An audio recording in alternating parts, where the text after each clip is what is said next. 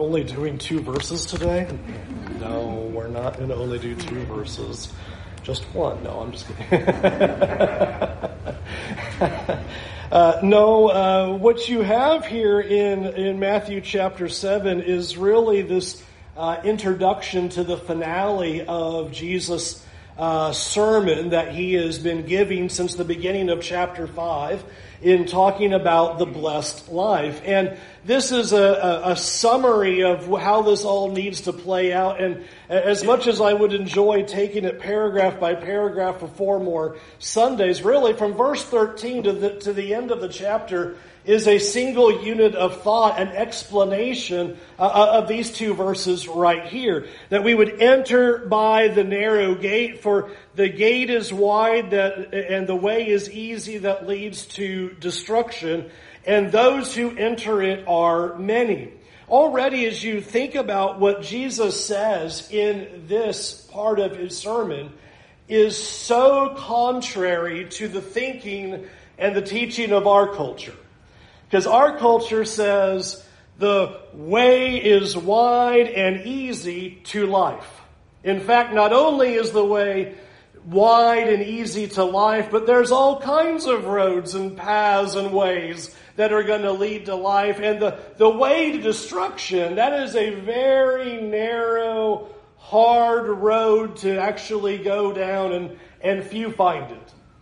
And I want you to be struck by what Jesus says here that he really lays out something that, that is fairly stunning, I think, not only in his day, but also in our day to say that the way to destruction, that path of life is not only wide, but many find it. There's a lot of people who are going down the road and they are going down a path that they may think leads to life, but actually it is leading to their destruction. destruction. Not only that, he says that the way and the path that leads to life is narrow and it is hard. And I want you to think about what he's getting at here when he says this important fact. It is hard. The way to life is hard. It's not easy. It's not natural. It's not obvious. It's hard. Now, one of the things I think that's important about letting that sink in for a minute is that if you are finding your journey with Jesus difficult, there's nothing wrong with that. The way to follow with Jesus is hard, is what he says. It's not easy. It's not simple. It's not convenient. It's very, very difficult. And I think one of the things that then should resonate as you think about Jesus saying these words and bringing us this, this point is that then if I am finding my walk with Jesus easy, then I might be doing something wrong. If I just find it to be wide and broad and easy and convenient and comfortable, then I might actually be fooling myself into thinking that I'm on the narrow path, and in fact, I might be actually on the broad path. And one of the good things that Jesus does here is he doesn't drop these two sentences in verses 13 and 14 and then walk off and say, hope you figure out if you're on the narrow or if you're on the broad path. But the rest of this sermon is an explanation of that. It really is going to illustrate now, here's what that looks like. And he's going to then encourage us to then walk on the hard path. Because you might read that and go, well, why do I want to go the hard way? Don't want, nobody signs up for the hard path. I want the easy path. I don't want to go the way of difficulty. So he's going to show us why we would want to do that and what that looks like in our lives. The first thing that he shows us, you'll notice in verse 15, he says, So beware of false prophets who come to you in sheep's clothing, but inwardly are ravenous wolves. You will recognize them by their fruits. Are grapes gathered from thorn bushes, or figs from thistles? So every healthy tree bears good fruit, but the diseased tree bears bad fruit. A healthy tree cannot bear bad fruit, nor can a diseased tree bear good fruit. Every tree that does not bear good fruit is cut down and thrown into the fire. Thus you will recognize them by their fruits. So I want you to notice the first thing Jesus says is you need to watch out for words. You need to watch out about what people say. And I think that is interesting because in Jesus' day, and now 2,000 years later, the same problem exists. There's a lot of fake religious people and a lot of fake religious teachers. That's what he just described right there. Watch out. There's all kinds of false teachers, all kinds of false prophets, all kinds of people who are saying spiritual things, saying spiritual words, seem to be saying the right things. And I think it is interesting that he pictures that because sometimes we can struggle with that and go, well, there's so many people saying different things about God and about Jesus and about the way of life and what it's supposed to look like. And Jesus going, you know, well, that's the same in my day.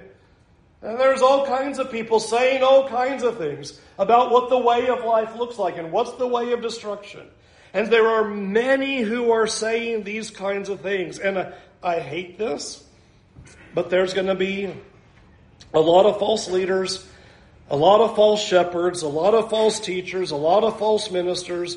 There's a lot of people who are going to stand before you and say all kinds of things that sound like they're spiritual and right, but he says they're false. In fact, he calls them wolves in sheep's clothing coming in to destroy the flock, these ravenous wolves.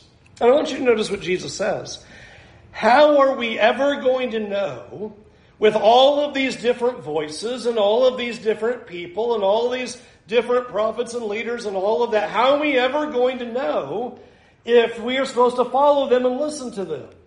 And you'll notice he says, and not only in verse 16, but also in verse 20, you will recognize them by their fruits. He says, well, here's the, how you can sort out who's false and who's not.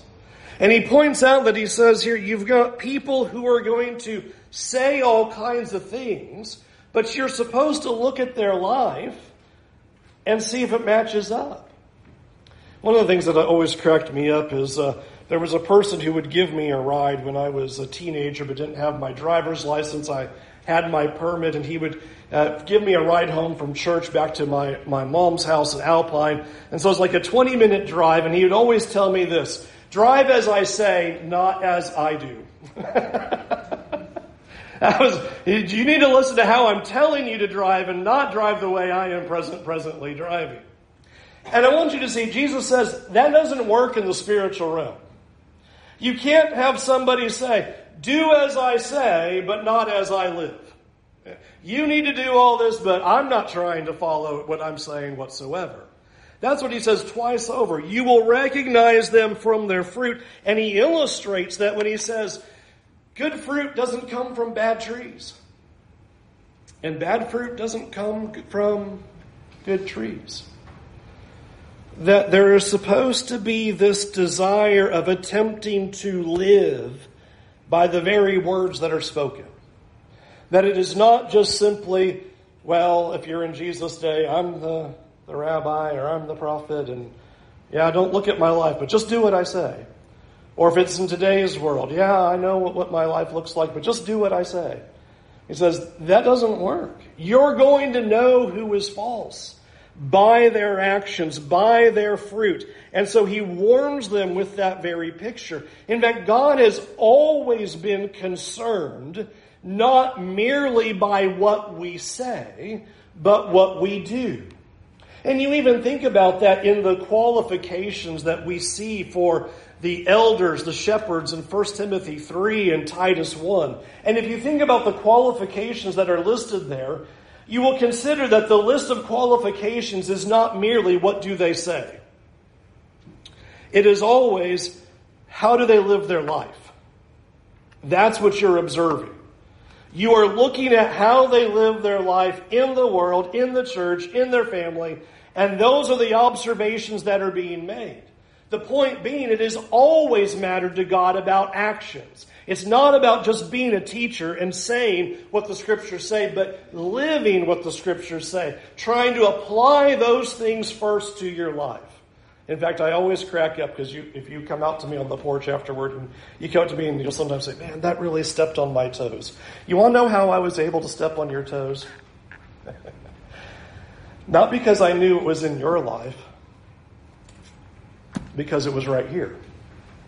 And I was able to see it in my own life and went, well, here's the problem. And then you all resonated with that and went, yeah, me too.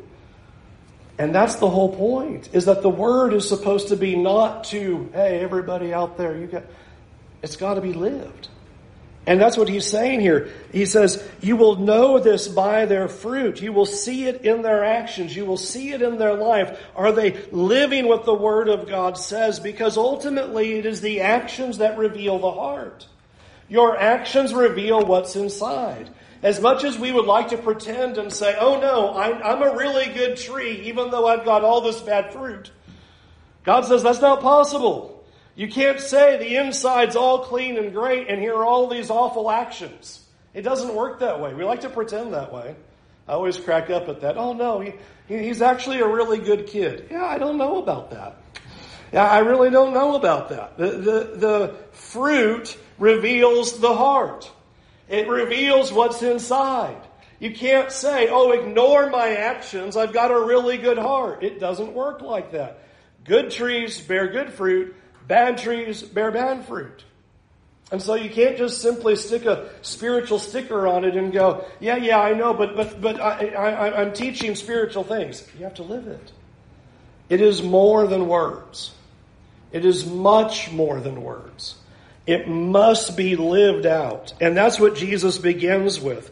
If we're going to then find the narrow path that leads to life, it is way more than just saying words. In fact, you will notice that's exactly where he goes in verse 21.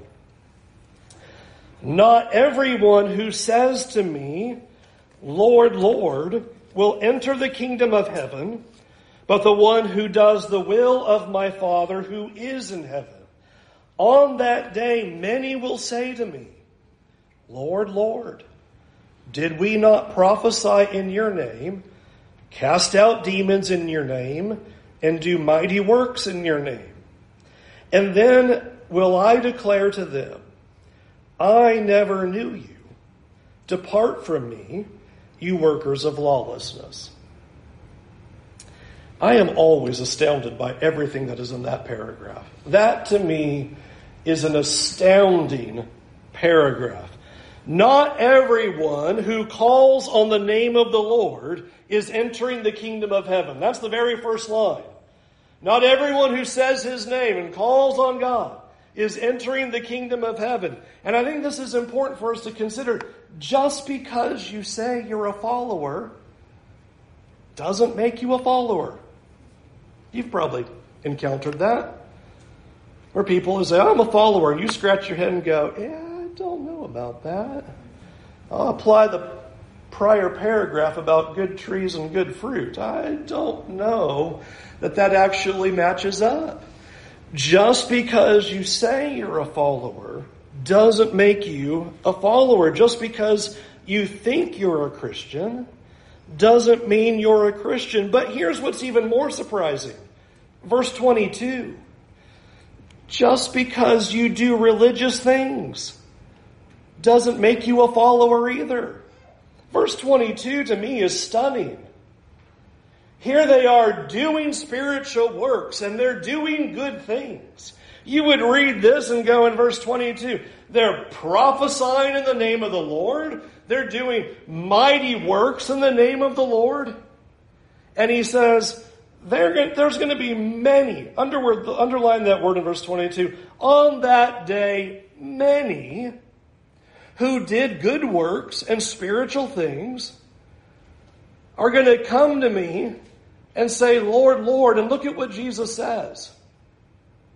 I never knew you. Not even, I knew you for a while and then you took a left turn there and I don't know what happened. I never knew you.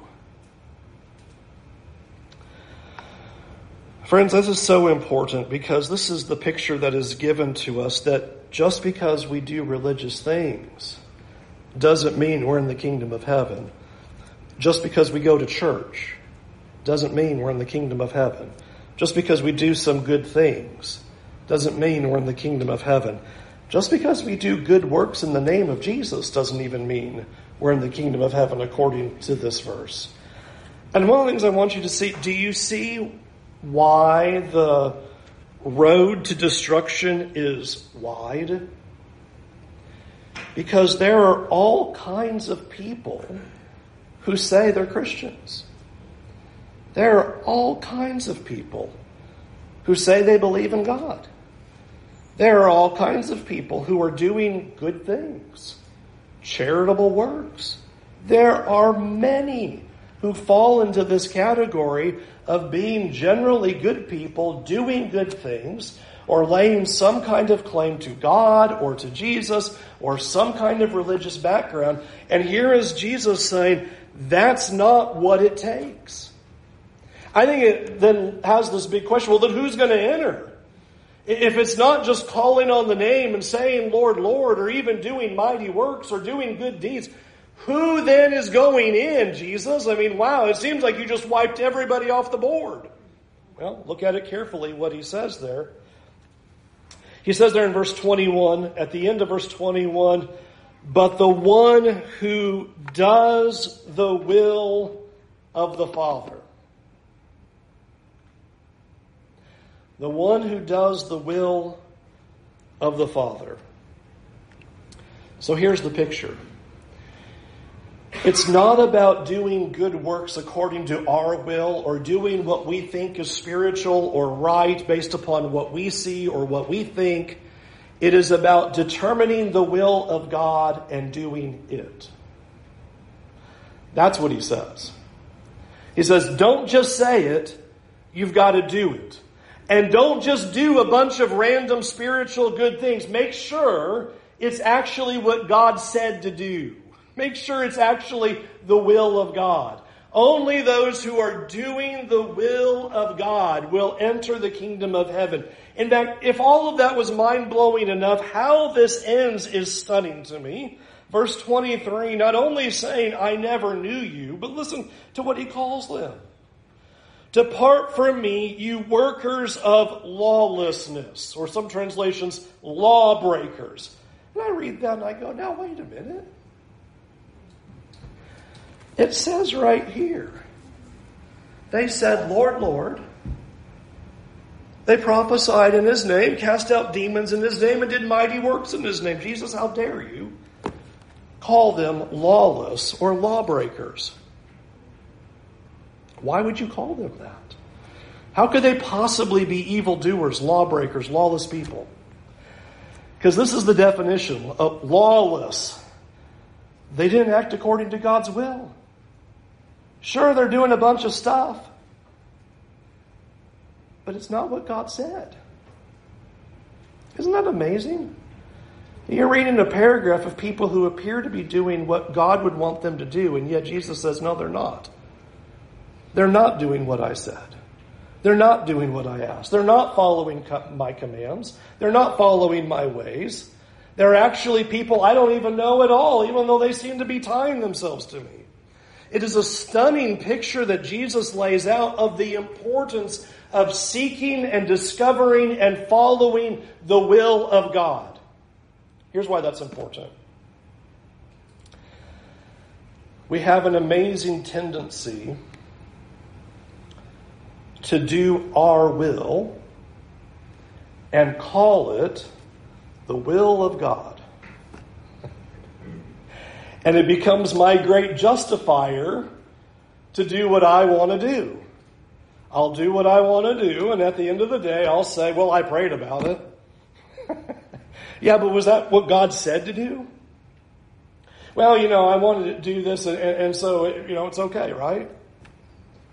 No, it's not what God said to do.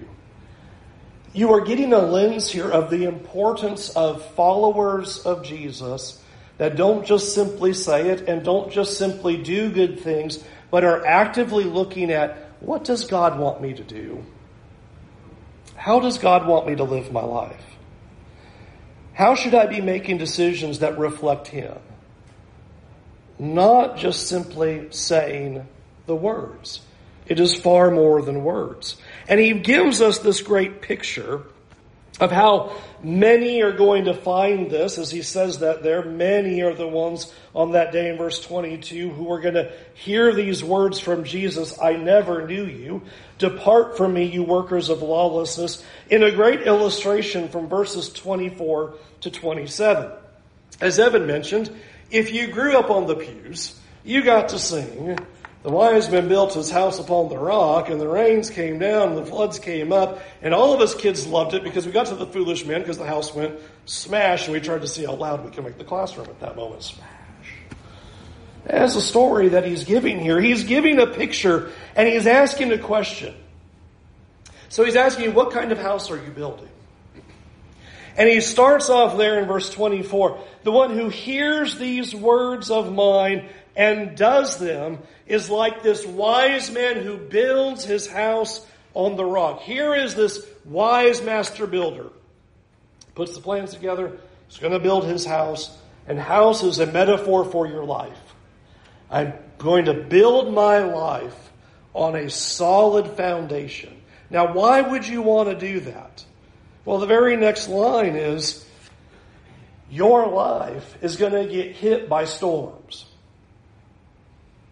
It is absolutely inevitable. There is no picture in this paragraph where Jesus says, if you build your life on the rock, you will have no storms. You know, you just build it high enough and you're above the clouds and there's no problems, right? That is not an option. Storms are coming, and the imagery, verse 25, the rain fell, the floods came, the winds blew and beat on the house. All right, you ever feel that way? Oh, yeah. Here's life in a nutshell you are going to have storms beat on you and try to wipe you out. But he gives an important picture here that those who have built their lives, who have built their house on rock, he says, when those struggles and trials and storms come, your life is going to hold up you're going to stand firm. You're going to be able to withstand. Now, that tells us something really, really important right here. Listening to Jesus about how to build your life is so important. What he's saying right here is you need to listen to me about how to build your life when it comes to your career. And listen to me about how to build your life when it comes to your marriage. And listen to me about how to build your life when it comes to being parents and raising children. And listen to me about what it looks like to, to follow me and build your house on a rock when it comes to making decisions about your desires and your will and your ways and the ways of God. If you want your life to withstand the storms, you have to make the decisions that follow God's will. Otherwise, it's not going to make it.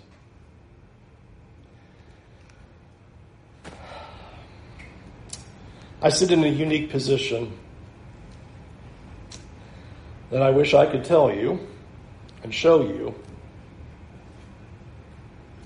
how many times People have come to me with their life completely blown to bits and say, I don't know what happened.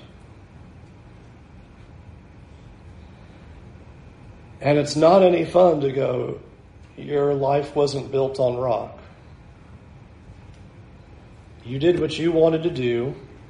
You lived with what was right in your own eyes. The storm came. There's nothing left. And that's what Jesus said was going to happen. Because that's the picture. Look at the next verse, verse 26. Everyone who hears these words of mine and does not do them will be like the foolish man who built his house on sand. And the rains fell, and the floods came, and the winds blew and beat against that house, and it fell, and great was its fall. Notice the distinction. Be careful with the contrast. Notice the contrast is not those who are the wise builders are the ones who listened to Jesus, and the other ones are the ones who didn't listen. That's not the contrast. The contrast is those who were the ones who were the wise and built on the rock listened and did what he said. Notice in verse 26, these people listened. They heard it. It's not like they didn't know. They heard what God said and didn't do it. Notice we're back to the more than words idea. That's what's the thread through this whole paragraph. That they heard what God said, and you know what that they said? Nah. Uh, I'll do marriage my way. I'll do family my way. I'll do God my way. I'll live life my way. I'll do career my way. I'll make decisions my way. I hear what you're saying, but I hear what you're telling me, but. And here's Jesus going, don't do that. Your life is going to be destroyed by the, storm, the storms when they come. I'm always amazed by this. It happens every hurricane season. We're about to all jump out the window. June's coming. Here we go again.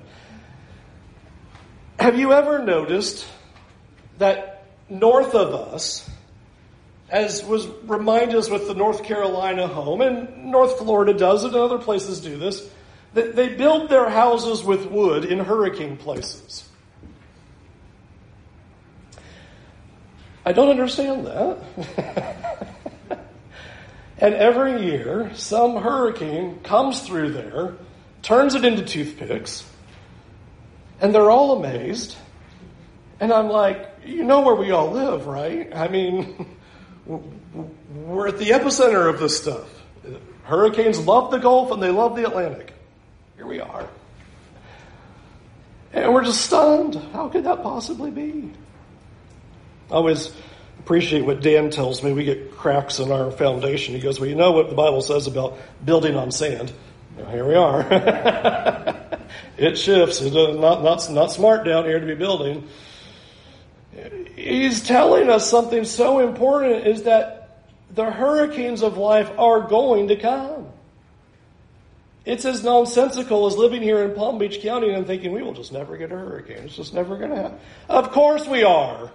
Of course we are. It absolutely is going to happen. And Jesus is saying it's going to happen. Why would we build our lives on sand? Why would we hear what God says and, and go, you know, I don't think I need that. I'm going to go my own way and it's going to be all right. So Jesus is asking for some wisdom. He's asking us to think about where we are with God. And I want us to consider that this, I think, is one of the biggest reasons that we have But Jesus says that the road is wide that leads to destruction. Because friends, it is so easy to hear God's word and hear God's will and ignore it. It's just easy to do. It's easy to hear this and go, yeah, yeah, yeah. And then carry on with living life and doing what we want to do. It is hard to do what God actually tells us to do. It is hard to do what God actually tells us to do in our marriages. It is the hard work to do what God says to do in your family as fathers and mothers. It is hard work to do what God says to do in your friendships. It is hard work to do what God says to do in your community to shine as the people of God. It is hard work to do what God says to do when you're at work on the job under pressure. It is hard to do what God says to do here as the people of God in, in, in this room. It's hard. it is just easy to ignore it and go, that's too hard. I want to be comfortable. I want it to be convenient. I want to be easy. And I don't want to do that. And I just want us to hear what Jesus is saying. And I hope that this picture of catastrophe that Jesus is using will resonate within us. In verses 21 through 23, he told us that you will experience eternal loss. Many are going to come to me and say, I know you. And Jesus says, I don't know you. I never knew you. Depart from me. And not only is he describing an eternal loss, he's even describing at the end of this chapter an earthly catastrophe. Here's the picture Jesus, as he ends the sermon, if you don't listen to me, you're going to wreck your life here and miss the life to come. End of sermon. That's how he ends it. If you don't listen and do what I say, you're going to mess up your life here and you're going to miss out on the life to come. Don't be the foolish builder. And that's how this all starts when he comes back here in verses 13 and 14. Enter by the narrow gate. The gate is wide and the way is easy that leads to destruction. And there are those who enter it, and they are many.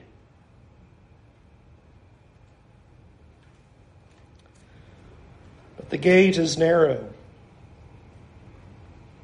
and the way is hard that leads to life. And there are few who find it. I hope you'll hear this two key points to take home with you. Number one, Jesus is telling us there's no shortcut to the blessed life. How did this whole sermon start? Back in chapter 5, verse 1. Blessed are those, and he just starts laying out the blessings Blessed are the poor in spirit. Blessed are those who are mourning over sin. Blessed are those who are pure in heart.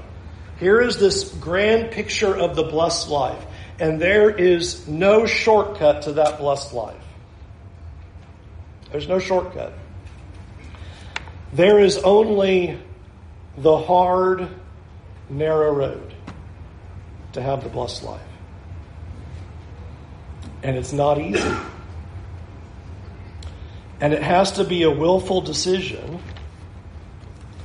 a decision within our heart and in our lives to say, I want life. I want that life abundantly. And when the storms come, I don't want to be obliterated, so I want to put in the hard work. You do not want your life to be a house of cards when the hurricane of life comes. You don't want what you built on to be simply a little bit of wood and a little bit of straw and a little of this and some duct tape, and we'll just kind of stick it all together, and then here comes the storms. You know the storms are coming, and you know that we must all stand before God as these verses describe. You do not want the life that's going to get blown down. And if you've done any homes around here and you watch them being built, what are they always built out of? Is concrete. Everything here now, concrete, concrete, everything, concrete walls, concrete beams, concrete. Why? It's a lot of hard work. Let's just get some duct tape and plastic, and you know it'll be great. It'll be fine. Now you know it won't be fine. Nobody wants to live in that. You know it's going to come down on you. And friends, you don't want your life to come down, crashing down on you. Choose the hard path. Do the hard thing. Do what God's will is when it comes to following Him, to serving Him, to worshiping Him, to living for Him. Make the hard choices to go the hard path because that's the way for eternal life. And That's the way for your life to stand up in the storms. If we don't, we will be like Jesus says, with a life that f- fell hard. And Jesus said, I told you to listen to me. I tried to give you life. I tried to give you direction. I tried to prevent you from that disaster. Let me end with one final thing. You know how many times we look at God's laws as trying to keep us from fun, keep us from life, keep us from enjoying, keep us from all the good things. You know, God's God's the cosmic killjoy with all of these rules in here, and He's just, you know, all that stuff. You hear what Jesus is saying? Actually, I'm trying to keep you from pain. I'm trying to keep you from disaster. I'm trying to keep your life from being wrecked. I'm trying to keep from that collapse happening. I want you to build on rock. I want it to be solid. For when the storms come, you will withstand. Your faith will withstand. And most importantly, you'll have the life of eternity with God. Let's go to God in prayer. Heavenly Father, Lord, it is. Um, it is so easy for us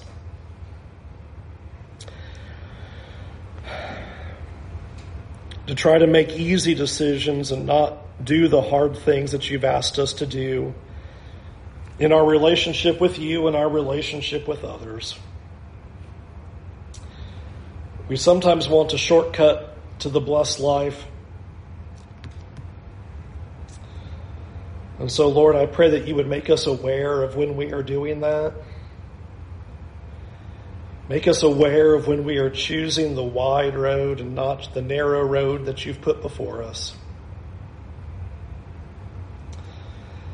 And Lord, I pray that you would forgive us for the times when it has only been words. We've said we're followers, but we haven't followed. We said we're believers, but we don't believe. We said that we are disciples, but we don't walk behind you. So, Lord, forgive us for all the times that we've done that. And Lord, I pray that you would give each of us wise hearts, enlightened eyes, so that we would build our lives on the foundation that you have given us. Lord, I pray that we would seek your will, that we would seek your ways. And Lord, help us to be strong when the path that we are going down to life is hard and we have the tendency to want to quit. Lord, give us the strength that we need to continue forward.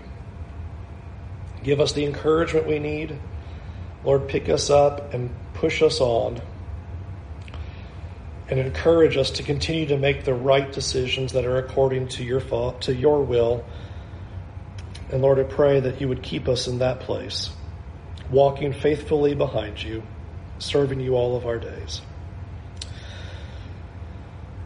Lord, as we think about where we are in our lives, we pray, Lord, that we would do far more in following you in the days ahead. And forgive us for the shortcuts that we've made in our lives. And Lord, we want strong lives. We want strong houses. And so help us make those decisions in our families, in our marriages, in our community, in our lives around us, on, on the job, with one another, with our friendships, that we will choose to make the right decision to follow you and be the people that you want us to be. Help us, Lord, in that effort. In Jesus' name, amen. That's tough to go against culture. It's tough to go against human wisdom. It's tough to go against our own personal desires. We want to do what we want to do. And Jesus is begging us that we would come to Him for that blessed life, to listen to Him. Friends, that is one of the great aspects of what Jesus is asking for about faith to believe that God's way is better than ours.